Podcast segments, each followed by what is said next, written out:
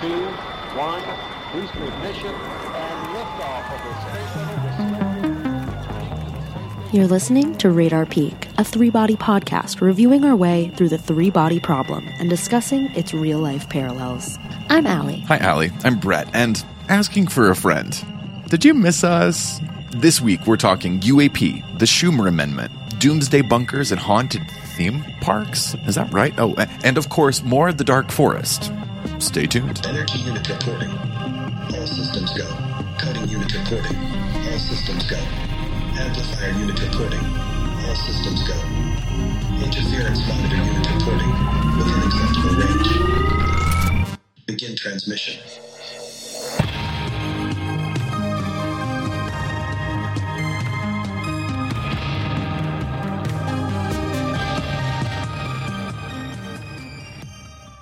Once I make my move, you're free to check the king. No, Ron, no! What is it? He's going to sacrifice himself. No, you can't! There must be another way! I don't remember the rest. Hi, Alley. How's your week been? Oh, you know, it's been good. You know, when I said I was going to go pee just a few minutes ago? Did you not do that? I actually pooed. And remember the other week when I told you I had a medical emergency, but I wouldn't share what? Yes. It was hemorrhoids. it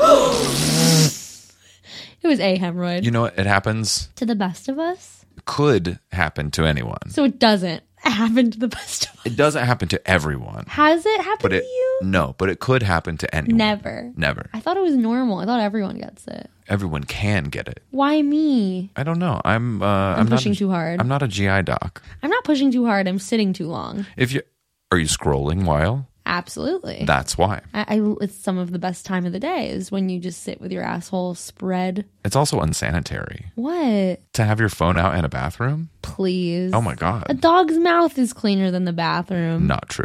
That's a that's a myth. Uh dogs' mouths are not clean. I heard they're pretty clean. They're not. Something about their saliva. They eat shit. They literally eat shit, especially well, especially if you ever babysat grandpa, which was a dog. Oh, grandpa. Who would eat his own shit anyway? Brett, we have so much to talk about today. You came in on 10 today. I mean, you're like ready to go. Yeah, yeah. Take a sip of the Red Bull, get your wings. Grow, grow. Oh no! My wings. Can you come down? okay. Okay. Now that you're seated. Well, I mean, what a what an eventful week. What didn't happen this week? What didn't happen? Yeah. I'll tell you what. One thing that didn't happen: the Schumer amendment didn't fail. Okay. So, if you guys remember, Is this your this week's by the way, mommy? By the way, mommy. Oh, I actually thought of two more segments. I don't have segments. I have titles for the segments, but I don't have but not what they'll be. content for Okay. this. Okay, a segment called "What's the Catch?" Okay. where it's like I tell you something that's too good to be true, I like and that. then you are like, "Well, what's the catch?" Okay, but what's the and catch? either there is a catch or we haven't. We have yet to find the catch. yeah, uh, unknown. Unknown catch. Unknown. Okay. And then the other one is called "Am I in the wrong?" okay. It's kind of like the subreddit "Am I the asshole?" Uh-huh. So it's kind of been done. Is it my fault? Yeah. Am I Is it my fault? me? Yeah, that's funny. Right? Like, like I like the closer silky we could get this show to like watch what happens live, the better. Yes. Yes. I like that. I love that. And also like my silky story could have easily been a am I in the wrong? Hmm. You know, any rate. Um, but yeah, the Schumer amendment passed. So this is your by the way, mommy. Um, no. Oh, well, okay. I'm just I'm looking at our producer like cue the song, cue the song. It- right, right, right. Y- You know what? This is our by the way, mommy. okay, by the way, mommy. By the way, mommy, the Schumer amendment passed. Okay. And if you remember, we For talked once, about it last the, week. I the think. House has done something. Yeah. I think they did change some of the language, but ultimately the integrity of it was not It's still there. diminished. Got it. Okay. And included So for our listeners who may not know Yeah. about the The Schumer Amendment, if they missed us talking about it, give us a brief rundown. So basically, in the bill that, you know, was on, was subject to Senate and House approval for DOD spending, like the DOD spending plan. Oh yeah, the uh, NDAA, the National Defense Yes. Authorization Act. Yes, which is the essentially the act that like outlines how much money is going to be given to the Department of Defense. Pentagon. Pentagon. And In often cases, it's like a blank check literally because it gets bigger every it's time like they pass it. out of through six hundred billion dollars. and always some of it in the you know billions of dollars goes like unaccounted for. Oh, every year. You know. Every year. There's an amendment that Schumer put forward after David Grusch, you know, went public as David Grusch, the American hero. The American hero mm-hmm. in this house. Yep. We believe. David Grusch is a hero. Yes. And so Schumer put forward this amendment that was basically allotting a certain amount of money toward the creation of a nine person board that would function on like the executive level on par with like the presidential cabinet. Mm, okay. And it would essentially be an advisory board around UAP disclosure. I'm seeing it's like charging the National Archives to like find any and everything that they can that the US has in its possession to put together to bring to them, right? So Right. that wow, okay. But also within that panel would be like a sociologist and an economist and a scientist oh, and whoa, a okay. This feels like historian. Arrival, kind of like that movie. Somebody from each line of like science and philosophy and like humanities and da da da. So mm, okay, okay. Yes, to basically right. help also construct a seven year disclosure plan to the American people where, like, the government rolls out the truth about what information we have pertaining to non human intelligences, aka aliens or ET, extraterrestrials, cetera, however yeah. you want to put it. I mean, they're they're not one to one in semantically, but but however you want to think of your alien, it's basically like for all intents and purposes, it is all but confirming the existence of something. Of some, yeah, that the exactly. government knows something that the American people don't, and and the amendment is to create an act that would create transparency that d- does not currently exist Wow. Okay. around that information. I'm glad to hear that it passed. I mean, for a while, this was sort of like held up in committee because there was a, you know, not a not a zero, but not an inconsequential size group of Republicans that wanted to see this amendment struck, you know, Yeah. from the body of the NDAA. Yeah. And it's like their reasoning was, oh, well, you know, we don't want to see this passed because it gives too much of like a, a potential to accidentally release government secrets or like covert government operations, you know, da da da, whatever. Yeah. But it's also like the government's been crying national security wolf since George Bush implemented it in the first place. So it's like, I'm glad to see that there's been some kind of a check to kind of like seemingly anyway offset that. I mean, the president still, from what I'm seeing about this bill, when it does ultimately get signed by the president, because now it has passed the House and the Senate. Once it gets signed into law by the president, it it does put this information sort of release on a timeline that the government is comfortable with. And I guess ultimately, if there's information included in there that's on track to be released, the president, I guess it looks like could still have final say on whether or not to withhold it. So I guess, like, if, you know, as we're progressing through getting this information, like I say the public just like absolutely freaks the fuck out or whatever, the president's probably not going to be like, okay, and here's the rest of it. Their names are, you know, like whatever. Yes, yes. And sorry, I'm just reading uh, Schumer's notes. Um, you know, after the passing of the bill, you know, uh, yeah. So Schumer on Wednesday said, and I quote, and this is from the debrief: "UAP are of immense interest and curiosity to the American people." And with that curiosity comes risk for confusion, disinformation, and mistrust, especially if the government isn't prepared to be transparent mm-hmm. right? So there's like clear, like, if you're not prepared to be transparent, then like people are going to draw their own conclusions. Sure, yeah. He says the United States government has gathered a great deal of information about UAPs over many decades, but has refused to share it with the American people. That is wrong. And additionally, it breeds mistrust. Mm-hmm. Referencing testimony provided from what he characterized as multiple credible sources that information on UAPs has also been withheld from Congress, Schumer goes on to emphasize that the UAP Disclosure Act offers a common sense solution, which is modeled after the JFK Assassination Records Collection Act, mm-hmm. which is very interesting, A thing in and of itself. Yeah. right? That's for Patreon. But it's a parallel. He says it brings together, I think, a notable parallel in the withholding of information that are in the government's possession. There's a so do you know that that website 12 foot ladder? Yes, of course. Not an endorsement, but you know, when when I find something that's behind a paywall and it's journalism, I like 12 foot ladders. Climb a ladder. As counterpoint, so that we're not only offering like woohoo UAP it's game time you know like Yeah. whatever um as counterpoint journalist Kyle Mizokami writing for Popular Mechanics offers in sort of like like op-ed style his takeaways on this version of the Schumer amendment included in the recently passed Okay. NDAA Let's hear it. and kind of what you were saying about how like you know parts of it were changed it's not exactly as it was originally intended in the body of the bill like you know it went through some revisions Yeah. before they would ultimately be like let's pass this his take is that and i'm quoting him here from historian popular mechanics this new watered down disclosure act is a step forward but it's just one step when the original act would have allowed three to four steps Damn. it's baffling that a Congress more than willing to bend the federal government to its will would simply throw up its hands and blame the government for the inability to safely declassify UAP data. Jesus. Perhaps this was poorly thought out.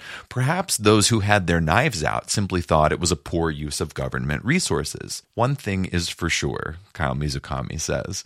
Whatever the cause of the UAP phenomenon, this new UAP Disclosure Act will do very little to get to the roots of it and will do even less for the public. Sad.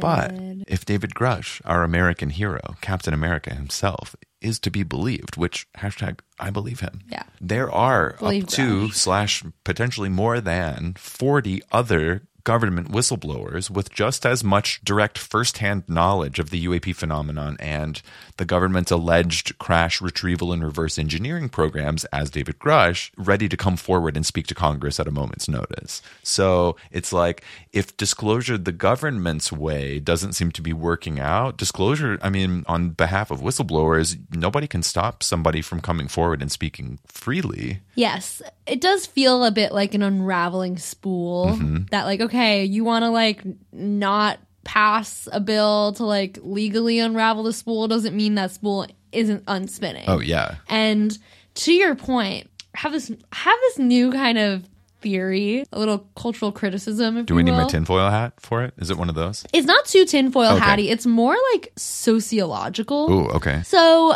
you know, I was talking about this with my good friends, our good friends, Uh-huh. Yes. Michelle and Max, and Friends of the pod. friends of the pod. And, you know, we're I was talking about the Schumer Amendment and like, you know, the Disclosure Act and, and we're talking about like what it means for a, our government to come out and confirm, you know, that aliens do exist. Sure. Yeah. And Max made this point that, you know, some people still won't even believe it. No. Like some people are so committed to their own version of reality mm-hmm.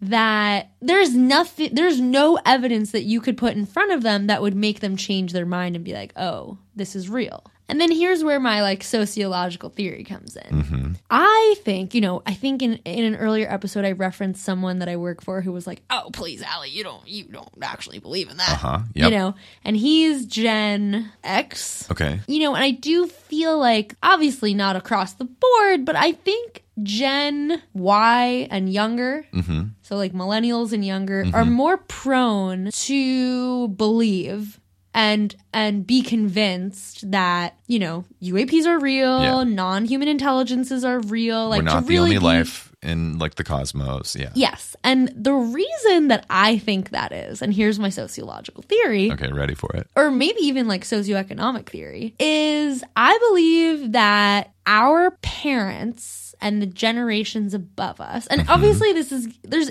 an intersectional. Mm-hmm. Are you getting ready to drag the olds? I'm about to drag the old. Okay. No, we love our Gen Y and wait, sorry, we love we love our boomer listeners, and this is not to drag the boomers. Although I feel like you're not talking about anybody who listens. No, of course not. Again, like I said, it's I'm not saying all. I'm saying, and maybe I'm completely wrong here. Okay. You know, this is what do they call it? Pot psychology, pop psychology, armchair psychology. Armchair psychology. This is armchair psychology. But the reason that I believe the older generations are less prone to believing okay. in UAPs The and phenomenon, we'll call it. yes, yes, is that they came into adulthood in a very different economy. Yeah, like one where there is nothing for them. Them, the boomers, Oh, I thought you were talking about the Gen Y and down. No, no, no, no, no. Sorry, I'm talking about the boomers. Got it, The reason okay. the boomers don't believe Yes. is that they oh, inherited a They had thriving the world on economy. silver platter. Yes, they could throw shit at the wall and make a million post-war dollars. did the thing that they needed to do and like were rightfully rewarded you know not all of them it like largely by and large favored the white them who were you Yes. know being rewarded economically but like the government did reward people economically after the war effort which like you know you would hope that they would do that you'd hope it'd be more equitable anyway, Totally. I'm talking your average like but it's like white. their children grew up in an america that was made new overnight basically Yes. And and the economy just fucking exploded Yeah. and the American dream really seemed like something that was absolutely possible Oh, yeah. if you were white. to come of age in the 80s and be a straight white man yes, you could in finance You could- like something. you could literally make money by spitting on a wall. Yeah. Like the stock market was just insane, right? You had like so many huge booms, so many advancements in technology, so much like expansion of uh, the job market because of, you know, the growth in technology. Like it was just an extremely profitable time to be alive and to be, you know, believing in the American dream and working, Yeah. you know, for corporate America. Imagine like decades of like the NFT craze, effectively, where like money in those sums are being, you know, changing hands quickly and like daily. And Lots of times. So, and often there's like a there's like a material to back it up though, right? Oh, yeah. Like there's actually things being made. Yeah, not quite like NFTs feel like a Yeah. little like uh, a little Ponzi scheme. We're laundering money for JPEGs. yeah, whereas whereas you know the internet was like burgeoning, right? Yeah. Like all of this technology Thank was you, Al Gore. all of this technology was coming into existence, whatever. But really, like the stock market was just up, up, up, up, up. It was crazy. And it was just very easy to focus on your immediate reality when your immediate reality is so good. Mm-hmm. Our generation and younger has not been so fortunate, mm-hmm. right? Like, why would I? I mean, I don't know anyone my age who believes in the American dream. I think we're extremely. We realized it was a PR lie. yeah, literally. Sold to us. What American dream? Yeah. You mean the American reality? The There was, nightmare? a, there was a time when what we know as the American dream didn't exist. So you have to ask yourself, what made people start having this dream? and do you have an answer to that? It's just they were it was told to them Right. and then displayed and sold to them Yes. in a way that they like hive minded it to be their you know, Yeah. fate or and whatever. it and it did seem like plausible you know? When i think of like new york in the 80s like it was with the exception of like the son of sam. Like it was thriving. I don't know if that was the 80s actually i think that might have been the 70s but nonetheless booming. Boomer's gonna boom. boomers gonna boom. And meanwhile you've got your millennials and younger who have inherited such a garbage situation we're all like coming into the workforce post bank bailout of you know the housing crisis of 2008 like we uh, we everything is collapsing around us we are like losing rights every day. It's hard to, no one can buy a house. Like, it, you can't make enough money to save money. Like, everything you spend goes to just like surviving. Yeah. So it's like, why would we focus on the immediate when the immediate is so bleak Yeah. and so broken? Yeah. Like we have to believe there's more Yes. out there greater than us because like if this is it, baby, why? Right. I think there's a lot more truth to like what millennials or, you know, what believers believe mm-hmm. than, you know, what those who are just like totally content or complacent or whatever with like their corporate jobs are Yeah. believing. Anyway, I don't know if that's articulated well, but I think it was pretty great. That's my socioeconomic theory. it was pretty great. Here, let me let me help you down Thank you. from there.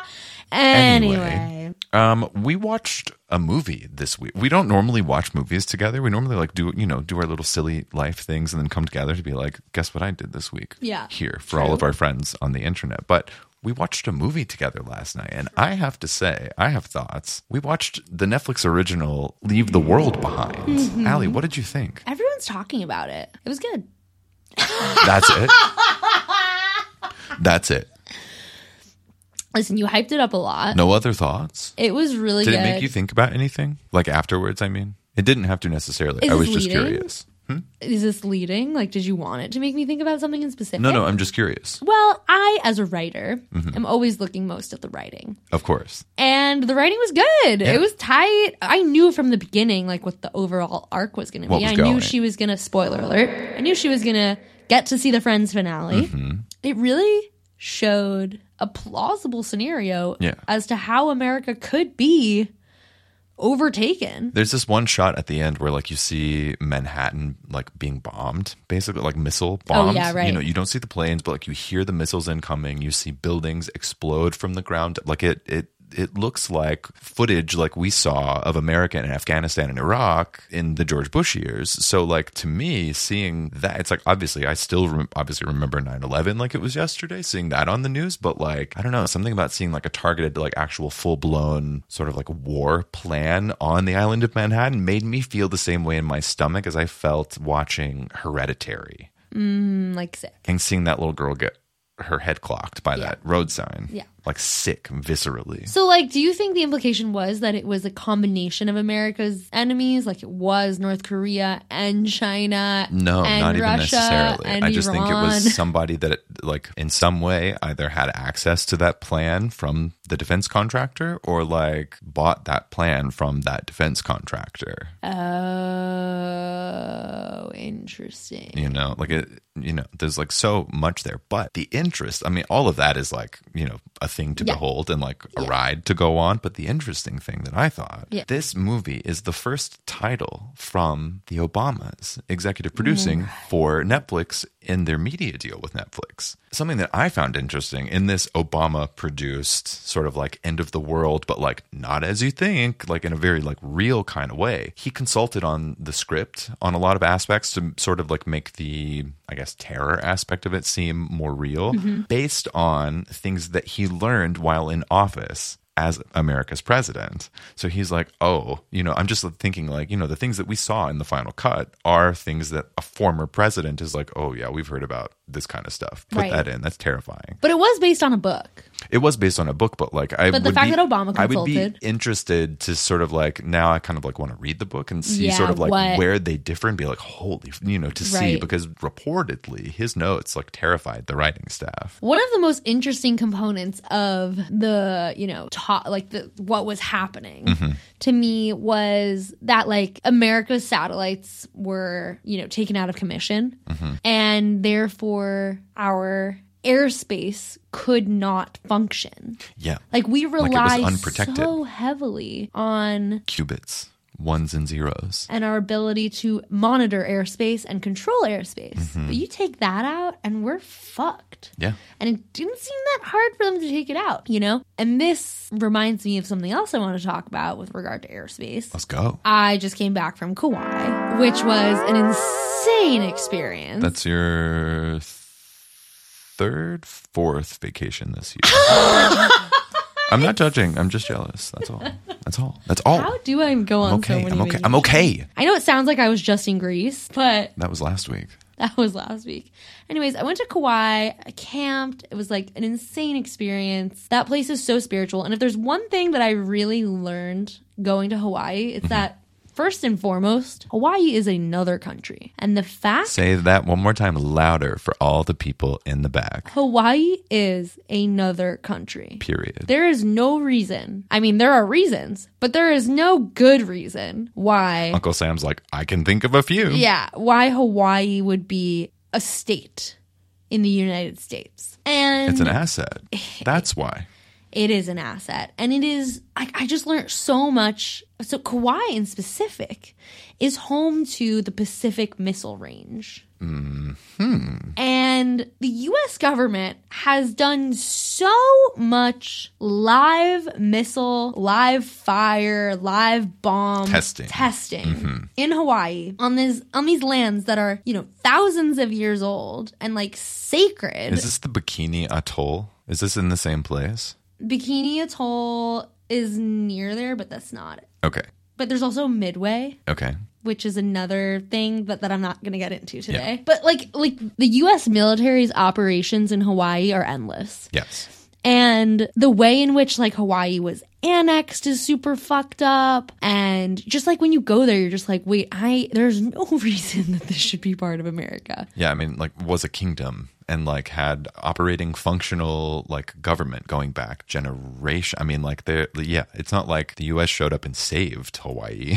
Yeah, no, totally. What was interesting was like at some point, Queen Liliuokalani, like the last queen of the mm-hmm. Hawaiian kingdom, she was overthrown by this like group of white businessmen Shocking. who wanted to like basically have free trade of their sugarcane mm-hmm. with the mainland. They didn't want tariffs.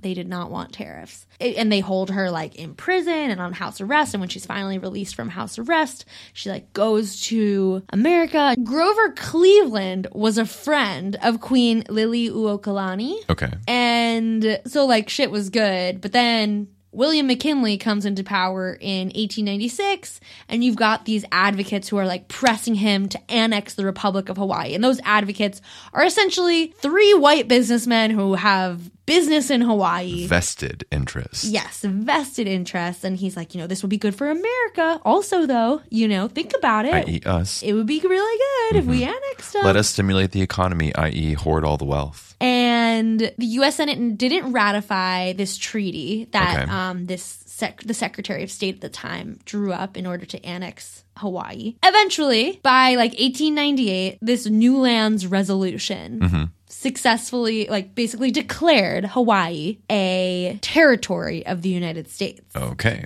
And a majority of Native Hawaiians opposed the annexation, especially Liliuokalani. And yeah, basically America was just like, we're just going to overthrow this, This is kingdom. finders keepers. This is ours take it." now. Yeah. But something that I learned while I was there, I made a lot of I made a lot of friends there. And um, one of the guys, he told me that, you know, for a lot of Hawaiians and for Queen Liliuokalani, Mm-hmm. you know, there was a lot of pressure because if Hawaii didn't sort of just accept America as its like essentially like colonial leader, Mm-hmm. then it was most likely going to be invaded by Japan and taken by Japan. And needless to say, like Japan was fucking brutal. Like Yeah. everything I've read about what Japan did. I'm not saying America's any better, but knowing what Japan did You're in saying the they, Philippines, you're saying they like, didn't really like they they had no choice basically. They, They had were just like, this is the lesser of they had options evils. only, but not a choice. Yes. Yeah. Exactly. It's like, all right, well, we're not going to get to stay an independent kingdom. Right. So, you know,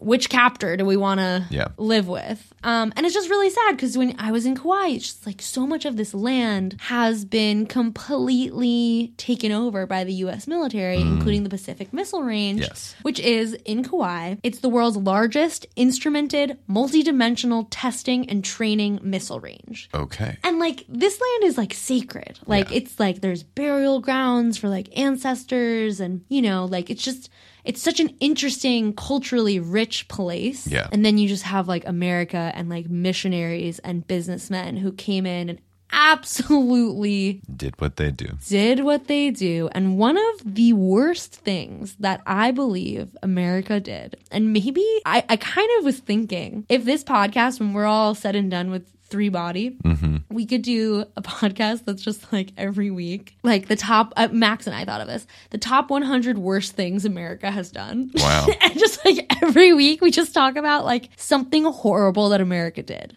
Ali, I just I have to ask. I mean, because you know we enjoy the the benefit of being able to criticize our government. Yes. Thank you, one A. You're my favorite thing. Um, but I, you know, it's kind of toeing the line a little. I, mean, I I know we joked about coming out as progressive social Marxists, Yeah. but it's it's kind of toeing the line of like anti-government. So I just I feel compelled to ask you. Where were you on January 6th? Ah, listen, there's there's a lot of nuance in how we can oppose our government. I'm not one of them. I'm just kidding. I know. Um, but okay, no, one of the most egregious things that I think America ever did was, and I never hear about. I love, uh, there's so many things that you just never hear about, which also my friend on the island, Ian, told me about. Ian was like, actually, so basically, Emily and I are in Kauai and we like go and buy a coconut. Okay. And the guy who, did I tell you this? The guy who's selling us the coconut is this guy named Chemo. Okay. And he looks at Emily and he goes, You look like my friend Lauren. And we're like, Really? And sh- he's like, Yeah. And then he's like, What are you guys up to? And we're like, Oh, like, he's like, Where are you staying? Or where are you from? And he's saying, Oh, well, you know, he, I was born in Ventura, but I'm Hawaiian. And something that I also learned is there's a different difference between being like Hawaiian and being like a resident of Hawaii. Yeah. Like Hawaiian is a true culture and Yeah. an ethnicity, you know, Yeah. and a background and, you know, native. Yeah. And then there's like many, many immigrants like Japanese and Sure, Chinese yeah. and whatever. So he's part Hawaiian, but he was born in Ventura and, you know, moved down to Hawaii and now he sells coconuts. That's amazing. And he's like, What are you guys doing later? Or like, where are you staying? And we're like, Oh, we're camping in Polihale, and which is this sacred insane beach on the west side of Kauai. Okay. Near, like literally adjacent to the, range? Pacific Missile Range. Eee. And if you walk a little too far on that beach, people will surround you with guns. Like you It's like being near Radar Peak. literally. And Got it's like it. also um it's called Barking Sands. I love barking sands. You know about Barking Sands. Yes, I So- love bark. They happen in Florida. Sands in certain that bark. places. Yeah, when you run on them or step on them too hard or so crazy. Yeah. So he's like, "Oh, I'm going out to Polihale. We're gonna like look for sunrise shells later Cool. with my with my with Ian. Ian's the guy who gets the coconuts for him. He climbs the trees. He's a he's an he was like an arborist in the Pacific Whoa. Northwest, and now just like fishes and Sick. climbs trees in Okay. Kauai. Anyway, so they were telling me a ton of history about Hawaii, and um, Ian told me about Red Hill. Okay. Red Hill is an underground fuel storage facility Is that on, underground on the water or like below the ocean? under a mountain. Whoa. Okay, got in it. In Oahu, Okay. in Hon- Honolulu. Okay. And basically, before world before the U.S. entered World War II, Mm-hmm. the Roosevelt administration was concerned about the vulnerability of a lot of above ground fuel storage in Pearl Harbor. Okay. So in 1940, they decide let's build a new underground facility to store fuel, and that would be safe from any like aerial attack Wow. Okay. this Red Hill fuel site, which is all again like sacred land, was just drilled into. They built these huge. You can see it on like a map. It's insane. Well, I don't know if you actually can because it's underground, but I've seen like what it looks like, and it's, they're comparison, enormous. yeah. They basically drill into the basalt rock and Mm-hmm. build enormous uh, fuel tanks. Got it. And the reason so kind of like what they did to make Mount Rushmore. They took something like hyper sacred and just Oh, like right. ultimately defaced it to be now what they want it to be. It's disgusting. yeah. Okay. So anyway, basically what Ian tells me is like they build these massive fuel tanks and they fill it with jet fuel. Okay. And great, like it's got unprecedented flow rate so they can like fill up tanks faster than ever. and Who gives a fuck? Yeah. And then years later, Oh boy. that jet fuel seeps into the soil. Shocking. Wow. Shocking. Who could have guessed? And obviously contaminates the water. Mm. And people, especially like people who, um, you know, in the Navy and like were working, you know, within the site Mm-hmm. and their families were all drinking this like contaminated water. And Yikes. apparently mad people had like birth defects and like, you know, uh, like cancer. When you think about it, if you're drinking like benzene Yeah. and other things like it, Oh like yeah. They were saying you could you could fill your cup up with water and light it on fire. oh no. And it was completely covered up. If you read about it, like they say they did tests and it was totally safe. of course. And you know I think Erin Brockovich would like a word. Yeah. And anyways, so then they I think they drained it. Well, they like decommissioned it and mm-hmm. drained it, but it's you know, you can never take that Damage is done. fuel out of the groundwater. Mm-hmm. And there was like some 200 million dollar like plan that the Department of Defense like put out to contain and like modernize the testing at Red Hill. And they did all these tests, right, to study the movement of the groundwater around it. And they're just like, you know, it's not likely that any fuel is going to reach Oahu's drinking water sources. Okay. But like, I don't know, it just it's like But it's like the mm, military Fool is- me once. they they literally are playing with fire. Yeah. Mm. They don't give a fuck about what they're doing and what they have done. And they actually can't undo a lot of what they've done. I mean, one of the islands of Hawaii is completely uninhabitable Mm. because of the testing that they did there. Oh, yikes. Um, and because there are so many undetonated mines Oh. from their like tests. From tests. Wow. So like as much as there's been efforts in the last like 20 years to repair, there's certain things it's that just have booby trapped. yes, that will be permanently inaccessible and permanently, you know, toxic and permanently poisoned and Hmm. yeah, I just like left being like damn, Strong opinions. America is so fucked up. Hmm. so that was my trip to Hawaii. I'm glad you had fun. Beautiful place. I don't suggest anyone visit. Honestly, I mean, like, leave those people alone. Is just how I feel. If you're gonna go, like, go with the utmost respect. Yeah. and deference and And maybe watch White Lotus yes. before you go. Oh, it was giving so much for a White little bit of yeah. I was of, like, oh yeah, here's how definitely- not to be while in Hawaii. hmm because I had never been on like a tropical beach vacation Mm-hmm. to a place that is actually culturally its own thing. Yeah. You know, like I've been to Florida Sure. and I've been to like Aruba, which does have its own culture, but like, Mm-hmm. I don't know, like, But yeah, all traces of like native Florida for the most part have been erased by yeah. But like, you go to Hawaii and you're like, oh my God, like, there's still Hawaiian language Sure, here. yeah. Mm-hmm. And there's still like so much Hawaiian tradition here and Hawaiian history. And like, even though so much of it has been erased by missionaries, Yeah. uh, there is a real effort to like, They're really good at doing that, by the way. Oh my god. The amount of churches, there's no reason for there to be as many churches as there are. anyway. The, re- the reason I brought up that movie, yeah. there's this one scene where every channel on the television is like a federal, like national emergency type alert, like blue screen, white text kind of Oh, yeah, yeah, situation.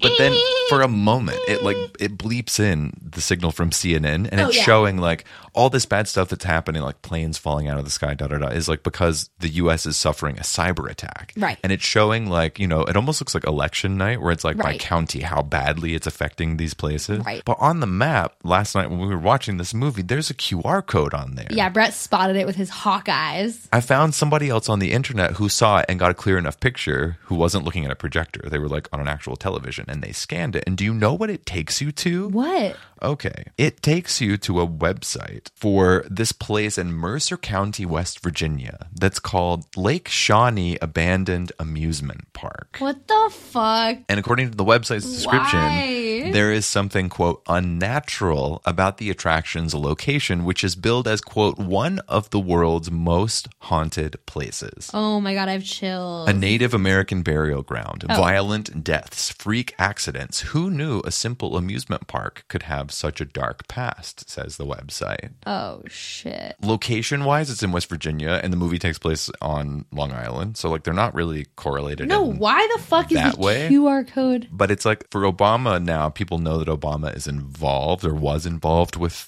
the making of this movie. A small but dedicated conspiracy theory community has popped up since this movie has been released. And they believe that this abandoned amusement park is at bare minimum an Easter egg, but at most could be actual instructions of where to go because the whole movie revolves around like finding safety. Like there's this like sort of amorphous in destination of like finding the one neighbor's house that has like an emergency mm. doomsday bunker built Yeah. underneath the house or whatever. Okay. So people that have popped up in this new community, in this new conspiracy community, seem to think that the QR code and the location that's attached to it is sort of like a wink, wink, nudge, nudge, come here because the world's going to be ending soon. So there are people that are legitimately thinking that they're all going to show up at this abandoned amusement park and be like welcomed into a doomsday bunker or something. No. No, truly.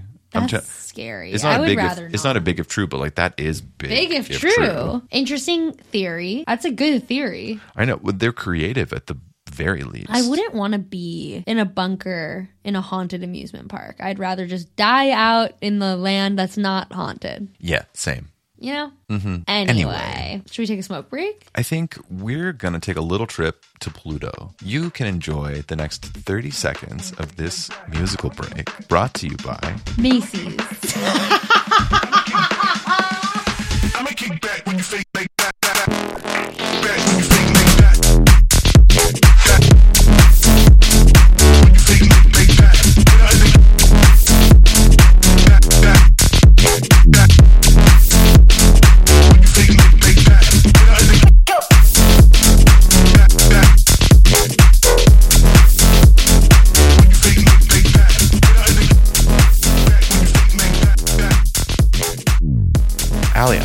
you to tell me a little bit about, for this week, starting us off with this new character alert Keiko Yamasuki. yes. Who's this? Fade to. Who's she? Fade to. A luxurious home in Japan Okay. where Keiko Yamasuki and her husband, Bill Hines. Okay. One Live. of the. He's. He is, yes, no, great question. I'll tell you one of- everything you need to know. He's one of the wall facers. yes, Bill Hines, one of the wall facers, you know, I definitely skipped over the details in the first telling of the wall facers, but that's okay because you don't actually need to know who's who till now. But he's one of the people that the government is like, or the, that the UN rather is like, we want you to come up with a plan Yeah. to save humanity Yeah. from the Trisolarans. Right.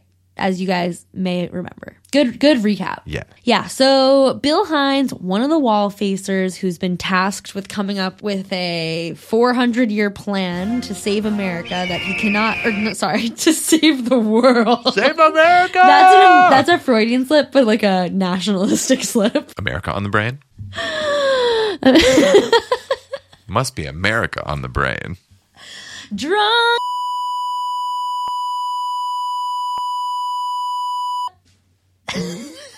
Delete that. You might notice I censored all of that. That's because I don't want Parkwood Entertainment coming for sue. your neck They'll, or mine. they've got the budget to sue just about anybody. Not on Beyonce's internet. True. We all scroll on Beyonce's internet. So anyway, Bill Hines and his wife, Keiko Yamasuki. So Keiko Yamasuki wakes up, you know, she's a little sweaty. She's in her bed. Her mattress is firm. It's a very beautiful minimalist room in their house in Japan. You have to understand, they also have a house in London. But Bill, he's the kind of guy that he prefers his house in Japan. Okay. Is that fetishization on his part? Probably. Not no. Yeah. Not- okay. No. Uh, he's a British scientist.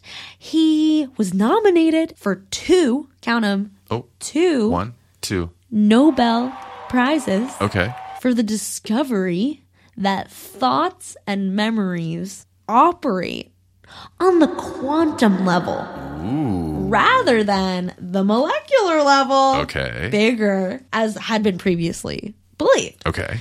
And this had a big effect on, you know, he, he had all these theoretical frameworks for what the consequences of his discovery could be. Okay. But we'll get we'll get to that later. Anyways, this is just a reminder of who he was. Won this Nobel or, or was nominated, didn't get didn't win. Actually, his wife ended up winning, Keiko Oh, the Yamasuki, bridesmaid. because of how she like applied their theory or like their their discovery she took it to the extra mile. Um, the extra mile, she applied it to amnesia and mental illness, but doesn't go into detail about that either.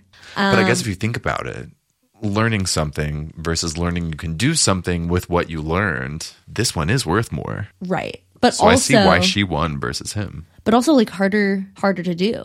To find an application. Yeah. Right. Yeah. So go ahead, Keiko. Go ahead, Keiko. So Keiko like wakes up in her silk sheets and she looks to her left and Bill's not there. Okay. Is that strange? She looks out the window and there's her husband walking around in circles, muttering to himself. Oh, okay. I mean, these are creative liberties. But yeah, in my world, that's what he was doing. And she goes out there and she slaps Bill across the face and she says, What the fuck is wrong with you? Why haven't you been sleeping? For the record, she doesn't, she doesn't do, she doesn't smack him. Oh, okay. But I just want you guys to understand.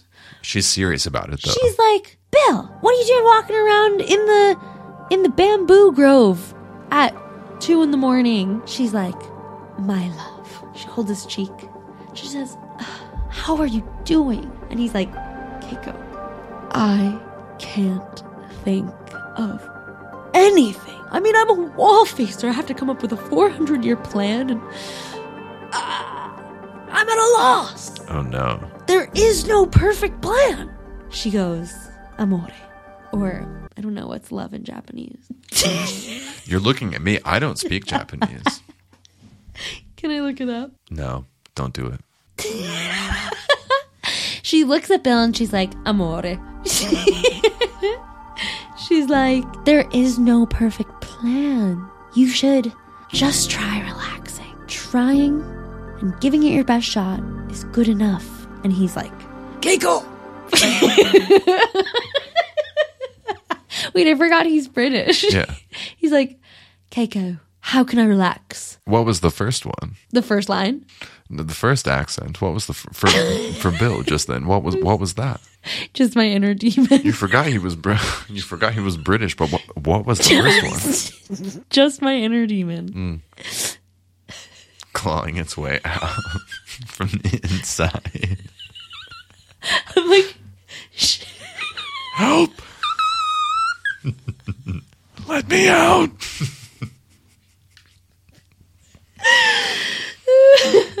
okay, so British Bill Hines British Bill Hines. says, No relation to the Hines family. not like the beans. No ketchup. Yeah. But maybe. Heinies. He says, How can I relax when every step I take consumes a massive amount of resources? When you're Hugh Grant.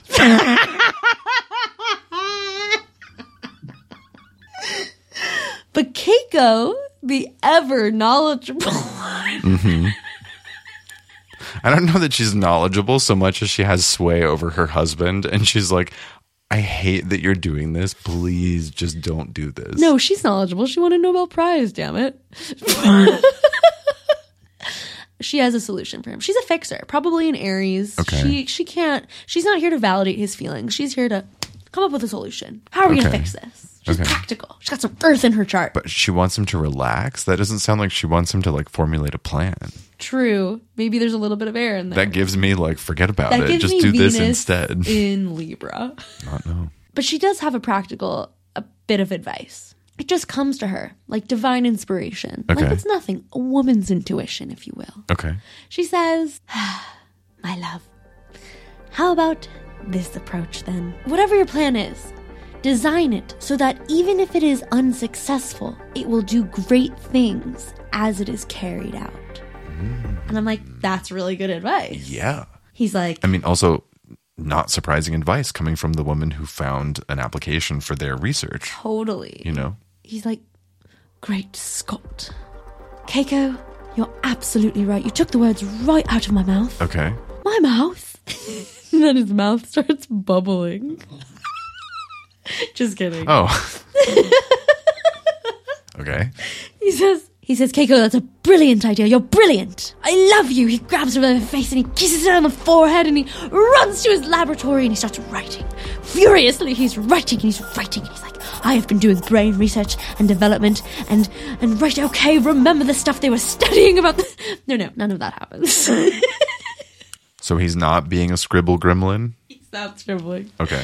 He goes, Yes, Keiko, you and I have been doing brain research and development. And all right, now remember the stuff that they were studying that I was saying that they almost won the Nobel Peace Prize mm-hmm. for about thoughts being on the quantum level? So, this discovery demonstrated that animal brains have the capacity to process information that is like several orders of magnitude higher than was thought, right? Like, if it's Oh, the okay. quantum level, then yeah, they understand far more than we. Yes, it's not based on the size for. of their brains Right, or the number of connections, Well, right? Like okay, it's yeah. possible that they understand more than the cortexes are showing. Mm-hmm. And it also supported a long held speculation that the brain has a holographic structure. Interesting. Yes. And so I decide, let me just like look up what this is. That they sounds a little bit like Gateway in a way. It does. So it's okay. I love this. This is a great name for something that we've talked about but didn't know there was a name for. Ooh, okay. So, holonomic brain theory. Go on. Have you heard of it? No, please. So, holonomic brain theory is a branch of neuroscience investigating the idea that human consciousness is formed by quantum effects in or between brain cells, Whoa. right? So, inside our neurons, there's Something happening. quantum shit happening mm-hmm. that we like are really we struggle to observe Right. right like we don't understand what like these flashes of light these flashes of electricity are carrying information like what more it translates to. Yes. Yeah, okay. holonomic I don't know if this detail is really important. It might honestly just confuse you. It might confuse me. Hol- I'll just I'll, let's give it a go. Holonomic refers to representations in a Hilbert phase space Okay. No, this is honestly way too advanced for for our listeners, for sure. It, then we got to go into Euclidean vector spaces. Ooh, and- okay. But anyways, so holonomic brain theory is opposed by traditional neuroscience, which investigates the brain's behavior by looking at patterns of neurons and the surrounding chemistry. Okay, Right? right. Like when we think of neuroscience, traditional neuroscience, That's what like the they're looking at is Yeah. right? Like what compounds are being exchanged across barriers. Mm-hmm. Like it's all cellular, which means it's molecular. Molecular. Right. Right? We're not looking at light. We're looking at chemicals, proteins, um, or the things smaller than yes, um, the cellular level. calcium, like uh, copper, you know, Yeah. chemistry, and so forth. So, the specific theory of quantum consciousness was developed by this neuroscientist in collaboration with this physicist, and they were building on the initial theories of holograms. It describes human cognition by modeling the brain as a holographic storage network. The suggestion is that these processes involve electric oscillations in the brain's fine fiber dendritic webs, right, which is those like legs that connect the neurons. Um, and we see like little like sh- like uh The energetic party, pulses over like those looking things on across nerve cells. Yeah. Yes, which is different from the more commonly known act, uh, which is, which is just different from what we pre like what we study the axons and the synapses to be doing, Mm-hmm. right? Like we're always kind of looking at like the chemical uh, Exchange happening. Yeah.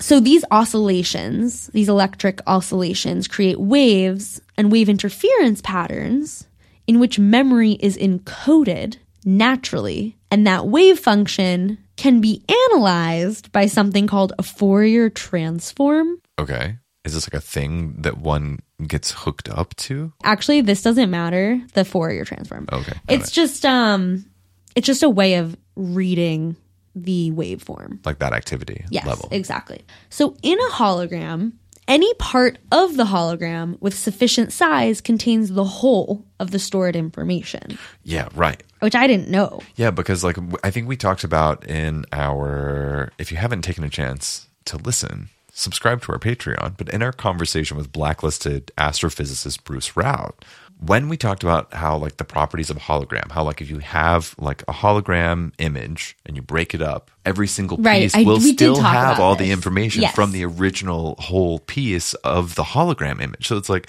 that makes sense that like if it's encoded as the whole, it's also encoded as the part Right. that is the whole. Right. Making up a bigger version of the whole, but like all put together and stacked and like Right. It's not so much a projection. Like I think that's the key thing to understand is like there's a difference between a projection Yeah. and a hologram. yeah, it's like compressing dimensions down into a two dimension, but retaining the integrity of the dimensions that it, where it came from. Right. It's why a holographic image to us appears three dimensional Mm. because it's information from the third dimension encoded on the second dimension. Right. Something flat. Holograms are sick. insane. So, Bruh. in this theory, like a piece of long term memory would be distributed over a dendritic, you know, space Mm-hmm. so that each like dendritic network contains all the information stored over the entire network.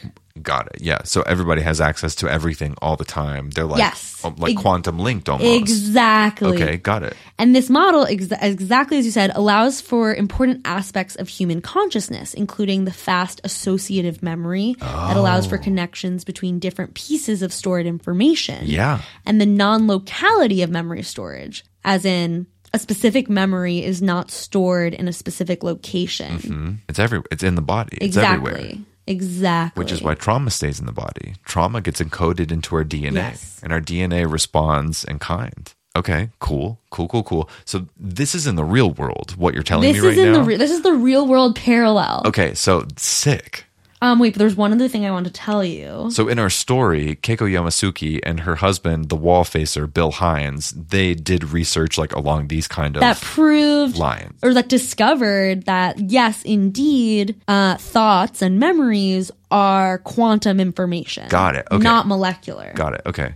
And then Um, she figured out what to do with it, and she won the Nobel Prize. So yeah, the hologram was invented mathematically first, where this guy Dennis Gabor creates this system, um, or you know discovers this system where an image can be reconstructed through information stored through the ho- throughout the hologram. Okay. And he demonstrated that basically the information pattern, if you will, of a three dimensional object. This is also what we talked about with Bruce Rout about like the event horizon. And this is in the real world. Yes. Okay. Or this is in Dennis Gabor's like th- this was in the origin and development of the holonomic brain theory. Uh-huh. This guy demonstrated that the information pattern of a three-dimensional object can in fact be encoded in a beam of light. Interesting. which is more or less two dimensional. Interesting. like you were saying about holograms. Mm-hmm. He also developed mathematical models for demonstrating holographic associative memory, blah, blah, blah. Anyways, that's all I wanted to say about the parallel. Do you know why that's interesting to me? There's another parallel. This past week, NASA, with the help of the Psyche spacecraft, if you remember that mission, when when that launched, it was a, left on a huge rocket. Part of its mission is to study whether or not high definition data can be transferred over wavelengths of light. And they did so. It was like a video of a cat that was in like 4K. They transmitted, you know, it's like 15, 18 seconds or something. But it's- Across. but it's, but like across space. Yeah. Wild. Yeah. Wild. 4K on a light beam. Insane. Mm-hmm. Anyway, Bill Hines's like studies and like assertions were a little too radical in order to actually win the Nobel Prize, which is why Keiko, whose application uh, won her a prize in the physiology of medicine. Okay. So he got kind of blacklisted. She used it in a way that the community approved. She won. he was still nominated. He like he was Yeah. acknowledged, but they were They like, uh, "We can't give him." you the prize. It's just Yeah. a little too fringe." Petty. So petty indeed, as we know, every board That's is. mean girl. That's remind. Never mind. So anyway, he's like, Keiko, you're so right. Like we could we could have a positive effect whether or not the mission succeeds. Here's what we could do. I can use what you and I have worked on, and with the unlimited budget of being a wall facer. that went a little Australian. Given the unlimited budget of being a wall facer, facer, facer. When you're Chris Hemsworth.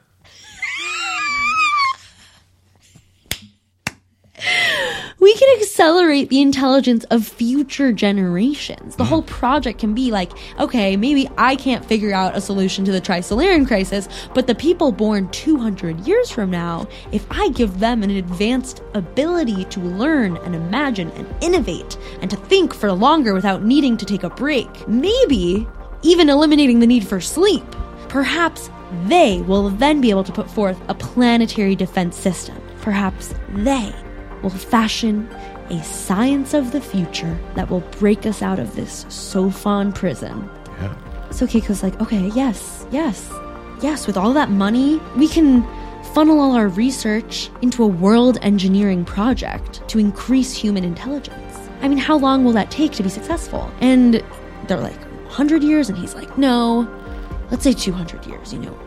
Because that way, they'll have 200 more years to develop a fundamental science Mm, okay. and then turn those theories into technologies. Yeah. Okay. Jesus Christ, this book and it's fucking like a- hard science. It's like a tight turnaround, though. yeah, it is. But, you know, maybe it'll take less. Yeah. She's hoping for a 100 years. Yeah. He says, even if it fails, we'll have done what we can do. Come now, let us make love in the bamboo grove. Wait, that's it? and that's it. And that's that's the end of that chapter. Come now, let me make love to you in the bamboo grove. And Keiko's like, ah. And that's the end of my section.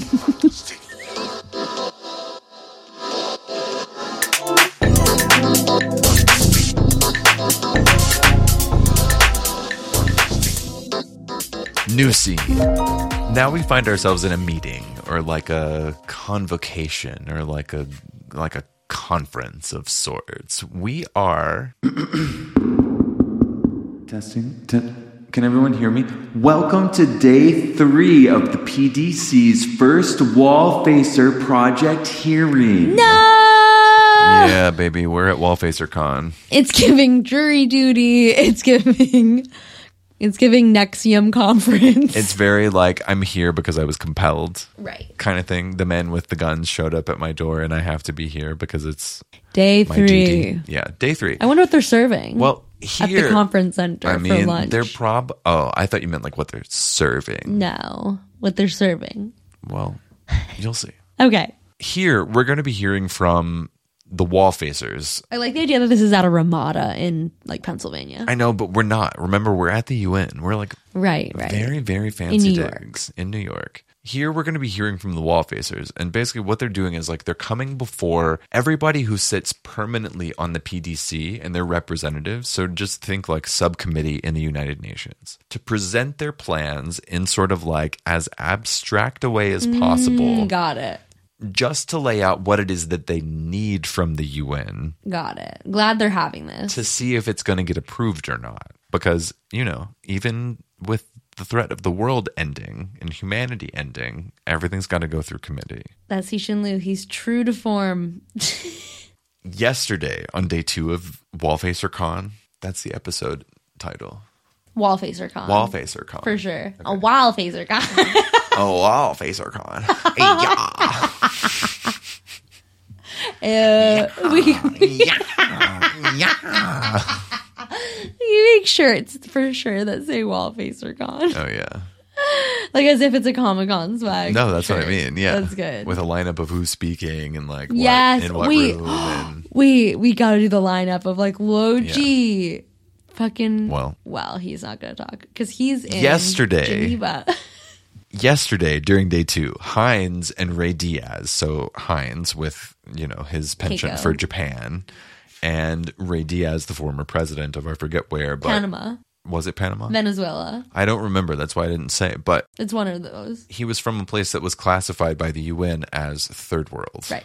Which I was just like, Eey, the UN got, uh, got it. Got it. Yesterday, Hines and Rey Diaz submitted their plans. And so today, on day three, Tyler was submitting his. And he had the opportunity to do so yesterday, but he was like, no, I'm going to be a little bitch and I'm going to wait until like the last possible second. So on this third day, everybody on the council is like on the edge of their seats. Like, we have to know what this guy is doing. Like, we're so curious. Why is it so secretive? But also, what's funny is like, no matter what the plan is, part of the plan is deceit. So it's like, Sure, but he has Right. to still tell them what it is he, He needs, needs. from them. Right, So right. they're like, why does he have to even keep that a secret? Got like it. we we're like salivating basically for like any morsel of like a detail. So Tyler says to the members of the PDC, I need to establish my own armed force in space. I don't want a replacement for the Earth's fleet. Like I'm not coming for the Space Force, but I need my own that.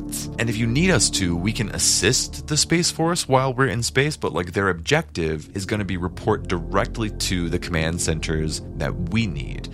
And they're going to be 100% under my control with no threat of military intervention. So then Rey Diaz pipes up and he's like, uh, Mr. Hines, this committee has accused me of wasting resources from my plan.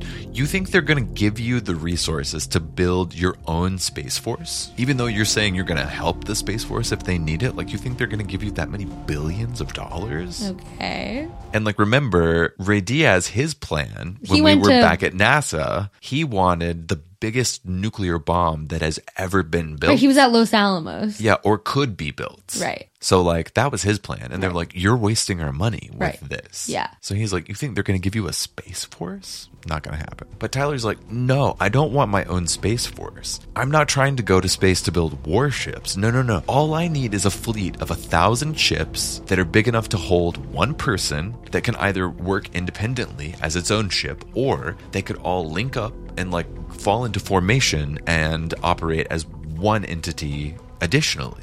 One of the members at the hearing speaks up and they're like, wait, you want ships that are only going to hold one person each? Like, just compare the size of that size ship to any one of the Trisolaran ships in the fleet that is coming for our solar system. Like, it's not even a fair comparison. Right. Like, your ships are going to basically be like mosquitoes. Right. It's like What kind of throwing wound? popcorn at an elephant. Yeah, like what kind of wound could you inflict on the Trisolaran fleet with a ship the size of a mosquito by comparison? And Tyler interrupts the chairperson. He like puts his hand up with a smile on his face and he is like, um, sure, you can think of them as mosquitoes, but these mosquitoes would each be equipped with a hydrogen bomb with a yield of a hundred megatons each. So then if they link up, a thousand ships with a hundred megatons each, mama, boom, go the dynamite. You know what I mean? So now Rey Diaz, who we already know is obsessed with the atom bomb, he's like, Tyler, are you trying to steal my plan? Are you like, are you copying me? And Tyler just kind of smiles and he's like, well, Wait, give Tyler the voice of Tyler is like, well, if I could copy your plan, would you be a wall facer, bro? You know, Yeah, like yeah. he's very like, mm, no, I'm not copying you. And if I could, yeah. you haven't done your job. Period. So why would you be here? Yeah. Kind of thing. someone else is still talking to Tyler like about this plan to build the warships. And so they're like, you know, even if you have a ship that does have that big of a nuclear bomb, it's not going to have the capacity to go any further in orbit than like the orbit of Mars. So like how meaningful do you think it can be? Like once they're at the orbit of Mars, like it's actually they're probably within weapons range of Earth at that point. So like, you know, what about that? And Tyler's like, oh, don't worry about that. The engineers obviously have some work to do, but as long as they figure out how to make the ships be able to like link up to one another, we could power them all with like a single engine and just sort of like push them all out to the edge of the solar system. But then somebody else is like, but wait, if the ship is only big enough for one person, how do you expect somebody to stay seated for as long as it takes to get to the outer reaches of the solar system? Like they're not even able to get up and walk around? How's that to work? And Tyler's like, ah, that, right, that's the other part I forgot to mention. The engineers also have to come up with portable human sized life support units so that everybody can go into cryo sleep and then wake up when they're on the battle's doorstep. Damn. Basically. Oh, that makes my stomach hurt. Would you want to be one of the 1,000? Well, that becomes a topic of conversation. So to answer your question, Hines, kind of under his breath, but like loud enough for Tyler to hear it, says something kind of like, Oh God, I'm sure you're gonna have millions of people lining up to be the pilots of these things, signing up to go to sleep in a fucking metal coffin and only waking up so that they can execute a kamikaze mission. Like, yeah, you're gonna be spoiled for choice with Yeah. the people who are like trying to get these pilot positions. no, seriously. And Tyler, Oh, is it still? no, seriously. I want. I want to go. I need to sleep. It's Hines. And Tyler's like, yeah. I mean, like finding pilots is going to be like actually the hardest aspect of this mission, but like it's not impossible. And as he's saying this, the det like the final like actual printed out. Here's what we need from you. Requisition lists are being passed out to all the members of the committee, mm-hmm. and the representative and the representative from the U.S. to answer your question earlier of like what are they serving is serving Karen like as they will. And they're pissed because you might notice, like in all of this discussion of this hearing, we haven't heard from Luo Ji yet. We have not. Representative from the US is like, so really? Like, we're already in progress and Luo Ji is not even here yet? This is unacceptable. Where is he? This is a meeting. We called this. He was compelled to be here. What right does he have? I want to speak to the, you know, whatever, trying to just be I like marched down here for this meeting. publicly outraged as the US likes to be about there to things. be four wall facers with reports, and I- I only see three. Yeah, so she goes full Karen and jumps all the way out of her. I like to speak to Luo Ji's handler. Yeah, and Garanin, who you you might remember as He's Count Chocula. Russian military official. Was that okay? Yeah, it's okay. I'm really bad at No, it's accents, I good. feel like. It's really good. It's giving Moldova. Privyet. Okay. Okay, so remember from a few weeks ago, Garanin, the Russian military leader, he answers the representative from the US and he was like, Oh, actually, Luo Ji let us know that for his plan to be successful, he has to not only be isolated from the entire world, but he has to take a 100% non participatory role in all committee meetings. He will not be joining us. Boom. Instantly, the people in the room start either like Wait. whisp. Hmm? What's that song? What? What's that song that's like, so you wanna be a gangster? you know, like that's Luo Ji after that. Yeah, basically. Go on. Because immediately in the room, people start whispering amongst themselves and like under their breath. And there's like, you can tell on everybody's faces. They're either like half of the room is like angry and also can't believe that Luo Ji is not here. And then the other half of the room is like, Where is he? no, they're kind of like, damn, that's amazing. And kind of like jealous that they didn't think of it first. Because it is pretty brilliant a way to Oh. get out of something that Yeah. you didn't ask for in Yeah. the first place. So then. This guy's a smart Alec. Uh huh. So then Rey Diaz, Hines, and Tyler, amongst themselves, are all kind of like half shitting on Luo Ji and also kind of like jealous of the fact that he's getting out of all of this. But then it kind of becomes apparent that Tyler and Hines, out of the three of them, like they don't necessarily like Luo Ji, but they like actually hate Rey Diaz. So they start kind of like coming to Luo Ji's defense of being like, you know what, actually, it probably is really important why he's not here. Like, yeah, totally. I understand why he would want to do that. Like, yeah, it's super important. That, so they're just sort of like coming to bat for him, basically, Yeah, right. just because they hate Rey Diaz Damn. so much. Charge. And then, sort of like united in their hate for Rey Diaz, they just kind of like make a point to speak out of turn. And so Hines turns to the committee chair and he was like, basically to the effect he was like Rey Diaz is a failed president of a failed state. Oh. Like he fucked it up so bad in his home country. They had to fall under martial law, sanction rule managed by the UN because of how terribly mismanaged everything was within his government. So they're really like Rey Diaz is not on par with us. And they're like, for him to be so obsessed with wanting a nuclear bomb that's bigger than anything that's ever been in existence, he clearly is just a power hungry, war hungry, weapon hungry dictator. We think this plan should not be approved. Which, like, obviously sends the meeting into uproar. The chair recalls the room back to order. And when the meeting ends, the wall facers all leave the hall to go collect their thoughts in the meditation room, our favorite place, apparently.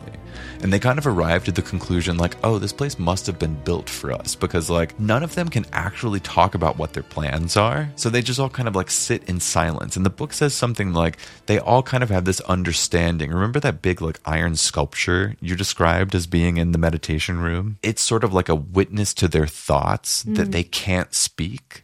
So it's like this solid thing that, like, is able to absorb the only information to protect from the Sophons, basically, because they can't talk to each other. So, like, they're finding their solace in this room. Interesting. Basically. And as they're sitting there in silence, like, unable really to connect with each other because they can't talk about anything that they're planning or thinking, Hines says to Tyler, So, Tyler, have you heard about the wall breakers? And Tyler's like, Oh, yeah, actually, I just saw on the news that the ETO like updated their website and they were claiming ownership over the wall breakers that that's like part of their operations. And then the three wall facers just fall back into silence because there's nothing left to talk about. Each one of them is just sitting there thinking about their own individual wall breaker who one day they will probably cross paths with. And if they do it will be their last day. Whether that's the wall facer or the wall breaker they'll never know. Until they do know Pow, pow.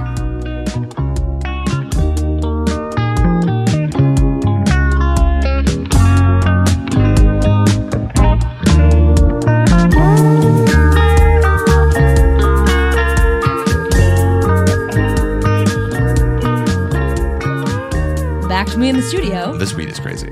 Thanks, Brett. Hi, I'm Allie, and I'm reporting live from Dasha. Now, You're, do you remember Dasha's son by any chance? yeah, he was the inside guy who was like selling access to the escape fund. Right, right. Thank you so much for remembering. What? I was like, have we ever met this character before? We've never seen them in the same place before. So, little Shi, if you remember little Uh-huh. Shi.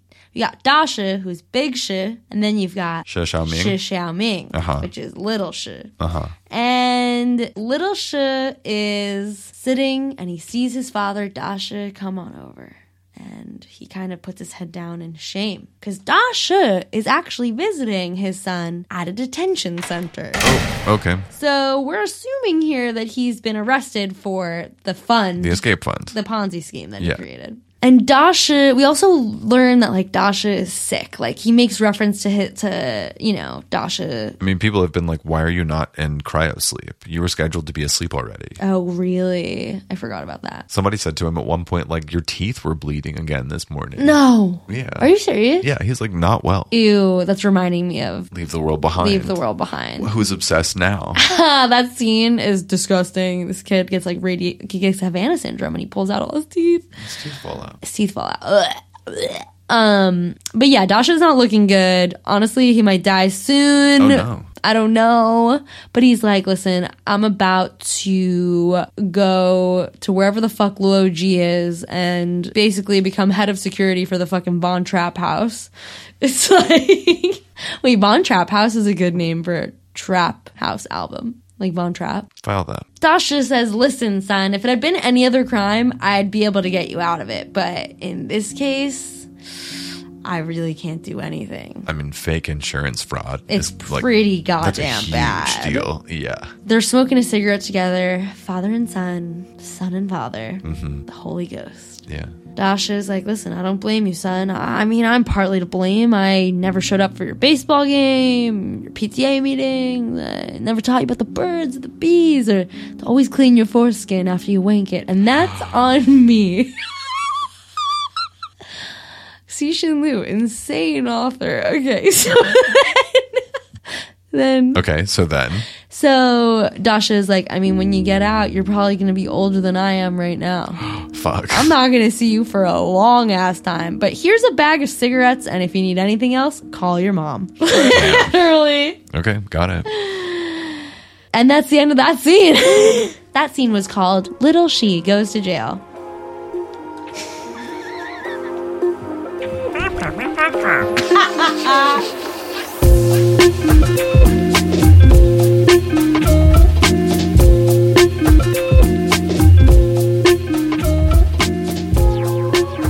New scene.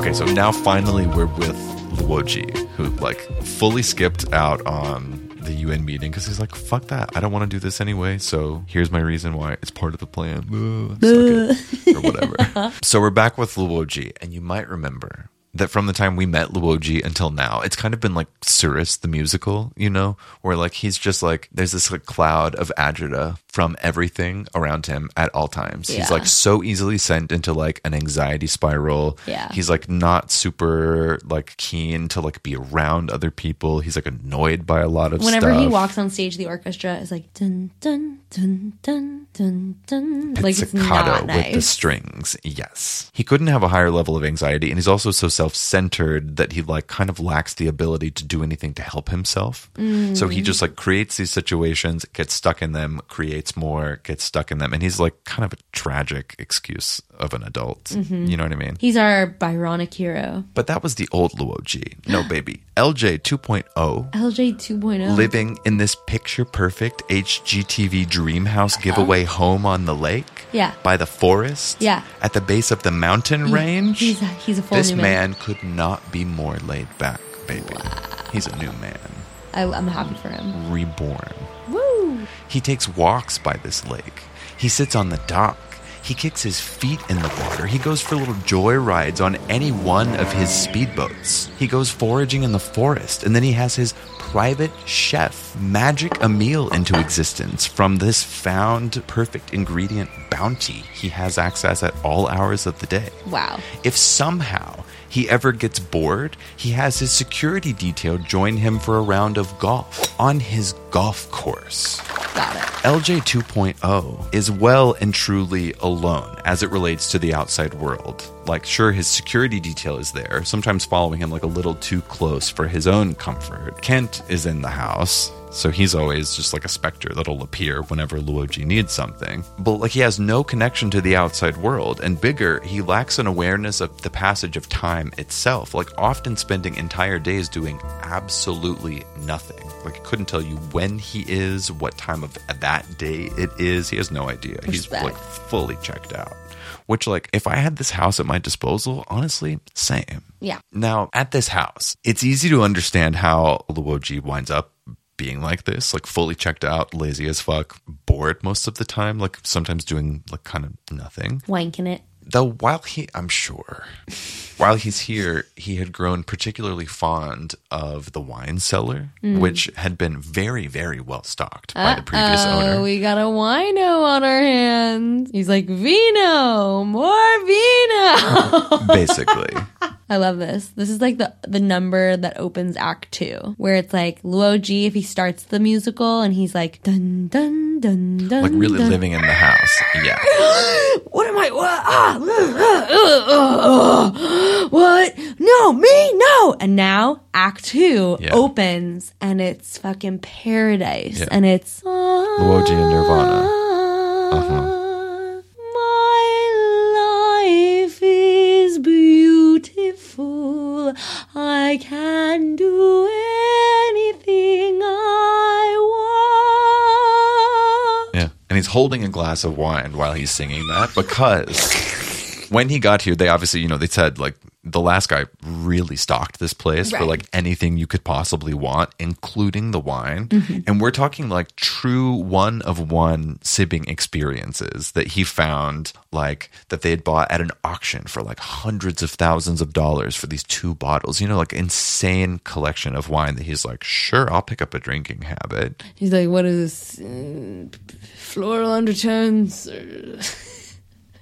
I mean, not no, because he'll find himself drinking in the living room, in the library, even when he's like piloting one of his little like sailboats around the lake, even though he's like, this is fucking dangerous. I'm going to wind up killing myself. That's not what I want. I just want to not be a wall facer. He's gone full hedonistic. Something interesting about Luo Ji at this estate is that even though he finally feels at peace and doesn't carry any of the anxiety from his previous life, he notices he still hadn't lit the fireplace, even though it was like so central to him being here, right? Because remember, like every time he was hanging out with his like angel woman or whatever, had to be by the fireplace. And he's like, wonder why I haven't done that yet. But he's like, mm, I guess it's just not time. And I'm like, not time? You're afraid to like invite her to your new house? That's so much better than the old place? It's perfect. Why are you afraid to invite your imaginary girlfriend? Right, Here. right. I guess he hasn't been wanking it. I wonder if they'll cut that from the show, the imaginary girlfriend. I don't know. I'm I'm just interested to see any of the show, I think. I'm I like, know. what will they it do will with be it? very the editorial decisions. Anyways, So Luo Ji, even though this estate that he's now found himself in is outfitted for the modern world and like connected to the internet and like has satellite television and like everything, you name it, he never goes online and he never reads the news. Super late one night, when Luo Ji had already been drinking, he sits down in front of his television, working on this 35 year old bottle of cognac, and he's flipping through the channels when an English news broadcast oh, catches his attention. Miss so Justin. his first time seeing the news since being at this house. breaking news from the BBC. He stopped on the channel like midway through the broadcast so that he didn't get like a if you're just joining us kind Right, of thing. yeah. But they were talking about this mid 17th century shipwreck that had just been salvaged. And among the items that they had retrieved was this 17th century cask of wine that, according to wine experts, because it had been sealed all this time and stored at the bottom of the ocean, there would truly not be another glass of wine like it in the world. Like it's a it's a one in like a billion kind of chance. Don't tell me he asks for this bottle of wine. So it was headed to auction, and he's glued to this and, like, obviously obsessed with his alcohol at this point. So he's like, Kent! Kent comes running in. Oh he was like, my god. Do you see this? And he, like, hits record on the TiVo so he can, like, go back and watch it again. Kent's like, Oh, yeah, wow, that's cool. Uh, what about it, Mr. Luo Ji, sir? Luo Ji's like, Buy it for me. Obviously. Go, buy that. And so Kent runs off to make a call, and two hours later comes back to tell Luo Ji that the price of this cask has the unfathomable starting price at bidding of 300,000 euro, expected to fetch 900,000 euro, potentially a million euro. Luo Ji is like, uh, okay, 300,000 euro, like, so what? That literally is couch change for the Wallfacer project. Like, buy it. Don't bid on it. Just give whatever amount of money they want and just buy it. I want that cask of wine. Love. Now, He's remember. Johnny Depping it. Basically, remember a few weeks ago when Luo Ji had that meeting one on one with the Secretary General? And she had that like, smile, "Don't the wall facer smile again." that was like kind of like scary, but also like where they just believe everything that somebody's Right. doing Yeah, is like okay. the plan or whatever. So now the wall facer smile has a new iteration. Anytime a wall facer says something has to be done for their plan, even if it's an absurd request, the law says that it has to be carried out because it was asked by a wall facer. So now the person charged with carrying out this absurd request can often be seen wearing this new version of the wallfacer smile. Like, this is fucking crazy, but it's for the plan. Mm. So it kind of just gives that, like, everybody has this mentality. Right. So it's almost like for the plan could be like the slogan that they run on the billboards or whatever to drum up public support. For the plan. Yeah, kind of thing. Do it for the plan. Have you found yourself at the behest of a wallfacer? Two days later, the cask arrives at Luo Ji's estate. It's old, the surface is aged, and has patina added by the years of spending at the bottom of the ocean. It's covered in shells and barnacles and various oceanic exoskeletons. And Luo Ji carefully drills a hole into the side to make a tap so that he can pour himself the first glass. And the wine that flowed was the most dazzling emerald green color. Luo Ji couldn't take his eyes off of it. It's like it flowed and said, Drink me. I'm here, finally. Wow. He swirled it in his glass. He put it to his lips, and Kent interrupts him and is like, Doctor, is this really part of the plan? And Luo Ji's like, damn straight. And he takes a sip, stops, and says, Everybody get out. This is just for me. Everybody leave. This is for the plan.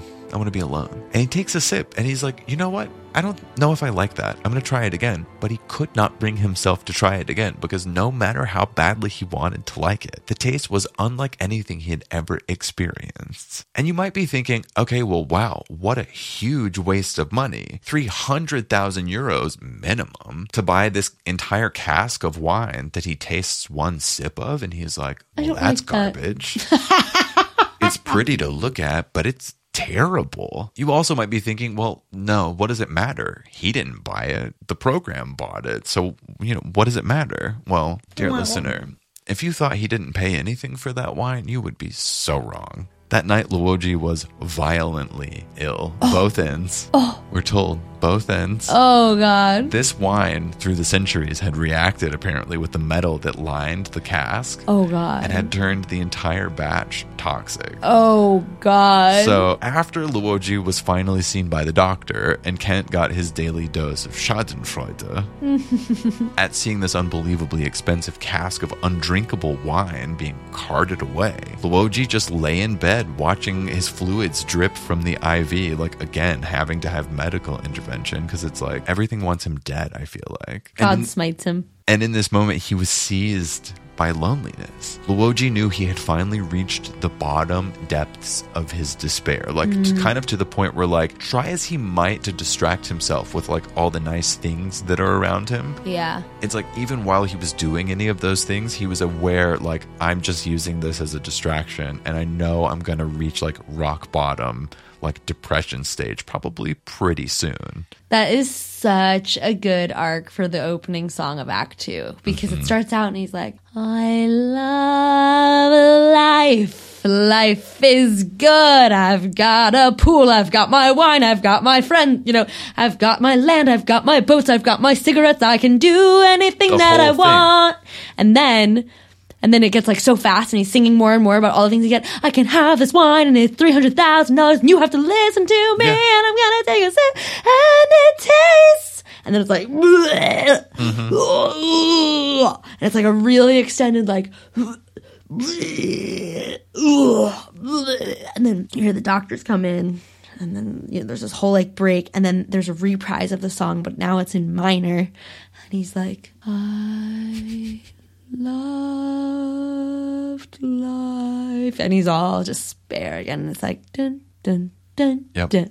And that is the opening of Act Two. Yeah, no, literally. Really good. So try as he might to distract himself with any shiny objects or like his scenic excursions and activities, he would never be able to run from the truth of the matter that he was now a wall facer charged with exacting a plan in hopes of saving the whole of humanity. But even though he's finding himself all emotional in this like self professed like rock bottom of despair or whatever. He knew eventually that he would arrive to this place and he was prepared because the book says he was waiting for someone. And when they arrived, the next step of the plan would begin. He was waiting for Dashu.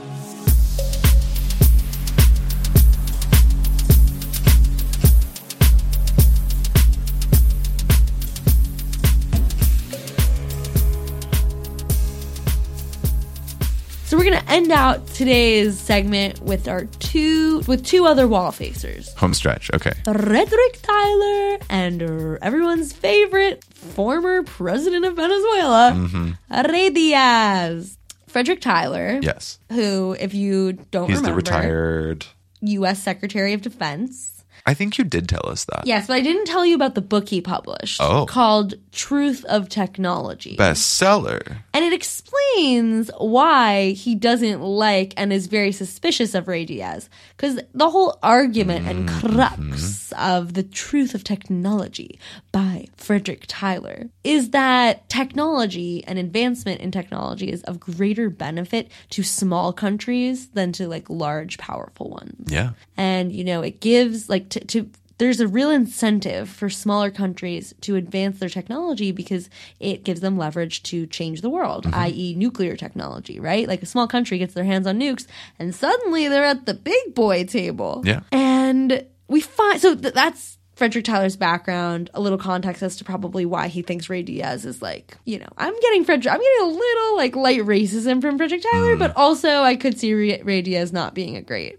I mean, if the UN is sending you sanctions and sending in their military to run your government for you because you've so thoroughly destroyed everything, I feel like you are probably the bad guy. But they chose him as a wall facer. They're like, um, yeah, yeah. I mean, you need Can't something. think of anyone else. You need something destroyed. What do you do? You call somebody who knows how to destroy stuff. well, we're getting there. It's giving kind of like because he's would be, I guess, if we had to like categorize him, he's being categorized as like a bad guy or whatever. Right. It's kind of hi- his character is kind of giving like Suicide Squad. Do you know the Suicide Squad? No. Where it's like a it's anyway. Harley Quinn and Yeah, where they're like criminals that are tasked with like doing Right. things that like fun. upstanding people couldn't do, but like need doing. Well, funny you say Suicide Squad. Oh. Because Frederick Tyler, when we see him, is standing outside in the rain meeting with the defense chief of Japan, Okay. a man named Koichi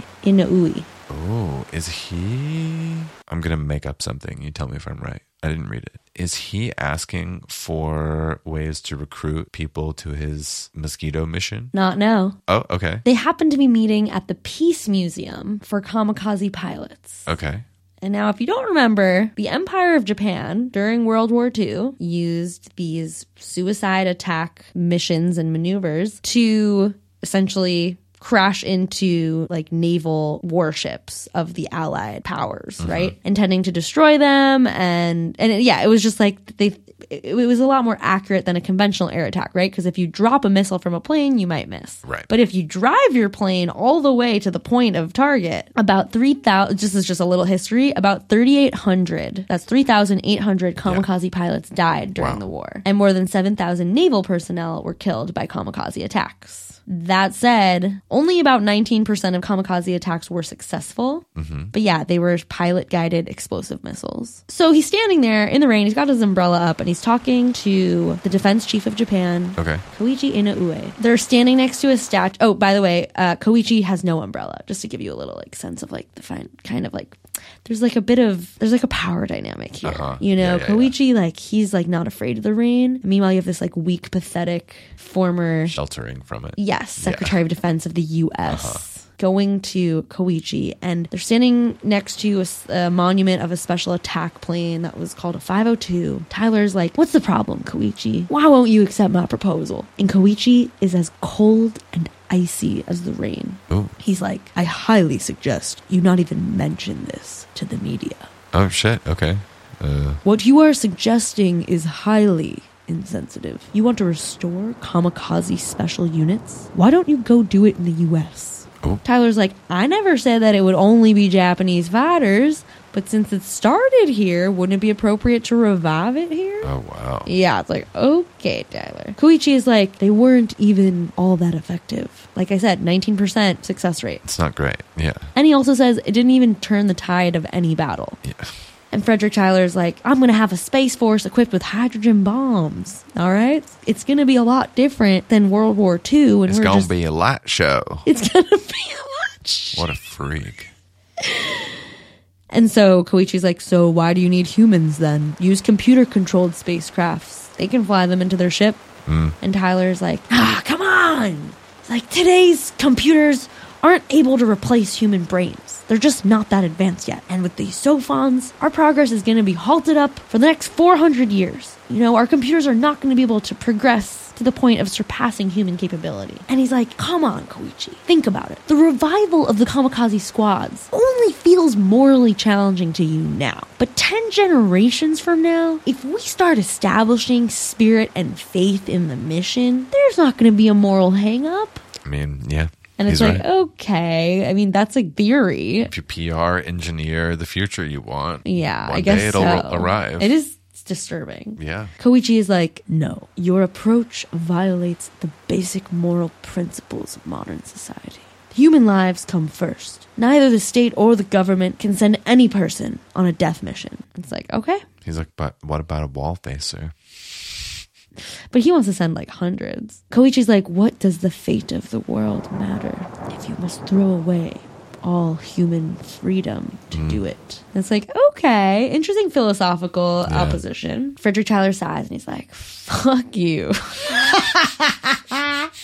no, he doesn't say that, but he's like, you're throwing away your most precious resource. And he walks away angry, Frederick Tyler. And he remembers a sentence from a suicide note that a kamikaze pilot had sent to his mother Oh boy. saying, Mom, I'm going to be a firefly. Oh. And That's sad. Then we go over to Rey Diaz. So Rey Diaz is back at Los Alamos with Dr. Allen. He's like, Please make my bomb. but no, actually, Dr. Allen is like, well, Mr. Diaz, Senor Diaz, uh, President Diaz, uh, I've crunched the numbers, and what you want is mathematically very different from anything we have ever done. Okay. And Diaz is like, and what do you want me to do? And Allen is like, well, you have Cosmo on your staff. Yes, Cosmo is like some guy who's an astrophysicist. Okay. Last name Cosmo. Okay. He's like, bring him to me. Bring Cosmo in. Eh, He'll be very helpful. That's like if your name was Alley Podcast. I know. Cosmo, like, yeah. And Rey Diaz is like, why? Like, why do you need Cosmo? He's an astrophysicist. Right. And Alan is like, because the super bomb that you want to create will burn 200 megatons and it's going to combust and burn for minutes. And, and you know what that's going to look like. I mean, some, uh, the biggest bomb we have, like the fireball, is only going to last a couple seconds. Uh-huh. Yeah. But the super bomb that you want to create Yeah. is going to burn for minutes. Yikes. And you know what that's going to look like? A star. Bingo bango! Oh. A star, a sun. Yes, a sun, Rey Diaz. That is correct. So its fusion structure is such that of a star. And the mathematical model that we need to construct is essentially that of a star. Wow. His plan is build me a star. Literally. Damn. Okay. Dr. Allen is like, I- I'm sorry if I seemed hesitant earlier about your idea. What you are doing is extremely exciting and far greater than we could have even imagined here at Los Alamos. I mean, yeah, they're stoked. Like they He's never get to do stoked. shit He's like so this. excited. Yeah. He's like, this is going to advance science and, and open up an entire new world of discovery. Yeah. We, sir, are going to construct a virtual star. Rey Diaz shh, actually is like, what? No. He, he's like shaking his head with disapproval. He's like, what, what does this have to do with defending Earth? Okay. Dr. Allen is like, come on, don't be so short sighted. Being able to construct a sun is a very useful thing to have in your computer memory. it's the biggest presence closest to us in the cosmos. And we could be taking more advantage of it, which reminds me obviously of the Kardashev scale. Yeah. Right? Like if we can have a mathematical. Yeah. and applicable framework for creating a star, Forget it. Like it's over. talk about the fucking Kardashev scale, Mm-hmm. harnessing the power of our whole sun. He's like, the model may have hundreds of discoveries lying in wait. Like, Rey Diaz is having this like weird sort of like change of heart all of a sudden. Oh, okay. He's like, but the last time we used the science of the sun, it brought humanity to its brink Yeah. Like and brought us here now to Los Alamos. Oppenheimer. Yeah. Literally. And Dr. Allen's like, well, yes, it brought us to our brink, brought us here now, but who knows where it will bring us next. And he has invited Rey Diaz here to watch the sun rise. And as the sun is rising over the horizon, Dr. Allen quotes, Oppenheimer. yeah, you know, you know the one. Oh no, not Oppenheimer quoting. Yeah. Oh no. Dr. Allen's like, I am become death, destroyer of worlds. Oh no. And then apparently a man historically named Bainbridge said after Oppenheimer said that this Uh-huh. like very juxtaposing statement, non-poetic as it's described in the book. Someone so Oppenheimer goes, "I am become death, destroyer of worlds," and Bainbridge goes, "And now we're all sons of bitches." Damn. And Dr. Allen looks at Rey Diaz and he says, Thanks to you, we may no longer be sons of bitches. The sun illuminates the barren land that has truly been completely flattened and obliterated by all of the bomb testing. Yeah. Rey Diaz feels the sun blaring over his face, the landscape lighting up in a blaze, and he falls into a crouch and he's convulsing and he's dry heaving and he's grabbing onto a clump of thorns Oh my God. for like dear life. What? And he he calls for like help, and the, this car comes over, and Rey Diaz gets in the car, and like they're blasting the AC, and he's like sunglasses, I, I need sunglasses. And they give him sunglasses, and as he puts them on, and the light sort of and the, and the light is no longer blaring into his eyes, he, he's able to catch his breath. I thought he was going to die here and like quit the project or something. Like I thought it was going to be like, and Rey Diaz no longer was a wall But like, did he just have like a psychiatric event or like what's? Basically, he just developed a sudden peculiar phobia of the sun, which led him to the edge of a mental and physical breakdown. Whoa! I wonder if like there's a Sophon at play there, like fucking with him in some way. Because like if they were just saying all those things out loud, then like a Sophon could easily hear like all of that. Like I I feel like people still are not uh, even though they know, they're like not fully operating from the place of like act like a Sophon is here right now kind of thing. Agreed. Agreed. They could totally be sabotaging. So I'm now I'm like, oh, is the Sophon fucking with him? Is that why he's like Maybe. we're afraid of this stuff? Like, what did he see? Can they do that? But basically, from that day on, Rey Diaz confined himself to the indoors. Like he never wanted to see the sun again.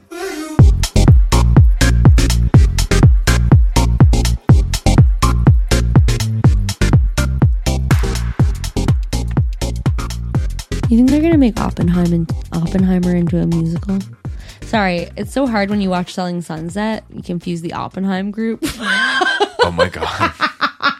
Wait, do you With- mean will they make Oppenheimer into musical. a musical? Yeah, Probably. they probably will. Probably. What about the musical called Kissinger? E. well, that's our show. Da da da da dun oh dun. Oh my god. Oh my god. what? I'm still thinking about Leave the World Behind. It's a good holiday movie. No, don't lie to these people. Watch it with your family. What holiday? Whatever holiday it is when this happens. Yeah. For you to be hearing it right now. Merry Christmas. Yeah, I liked Christmas. Seth Cohen was so cute. What was cute? Seth Cohen Oh, I didn't see that. in the OC. I don't know what you're talking about. You didn't watch the OC? Mm. Are you a baby? Yeah, that movie's actually rated PG 13. It's a TV show. Oh, well, Well, Alley, I, I have to say, um, I'll be having less of whatever that seasoning spice was we found outside. That herb, that flower grown from the ground. I'll be having less of that next time. okay. I'd, I'd be lying if I said this was not a struggle. Really? Yeah. if I said this was not a struggle. Not me. I should have smoked a long time ago. Alley, Brett. it's been a long Bread. one. It is bread, actually. it's been a long one, but it's been a fun one, hopefully. I'm going to get us out of here real fast. Please save us. I think that's all. Is there anything else? My dear radar freaks, if you haven't visited the Patreon Oh yeah, yet, wait. Did did we decide? Is that what they're being called now? I don't know. Or that Radar one just Peeps? came to me because Radar Peeps was. I think Radar Freaks feels good. Yeah. My dear Radar Freaks, Let us know if you, which of those you like. I don't give a fuck what our listeners like anymore. I do. You're listening to what is it? Nuke Radio. We make your Your eardrums eardrums bleed. I'm Alley. No, it's I just shoved a nuke up my pussy. I was like looking like a stage mom over here, like mouthing. I forget it. I don't know how she says it. Well, Wow. that's all I've got today, Alley. It's been fun. I'll miss you until next week. Until but next- what were you saying? Just end it. I'm Brett. Put me out of my misery. That's Alley. And we're done saying words. We love you. Bye. Bye. You've been listening to season two of Radar Peak, a three body podcast. Subscribe and download on Apple Podcasts or wherever you pod so you never miss an episode. For exclusive members only content, subscribe to our Patreon. Oh, one last thing before you go. If you enjoyed today's episode, leave a review and tell your friends about us. Join in on the conversation when you follow us on social media at Radar Peak Pod. See you there.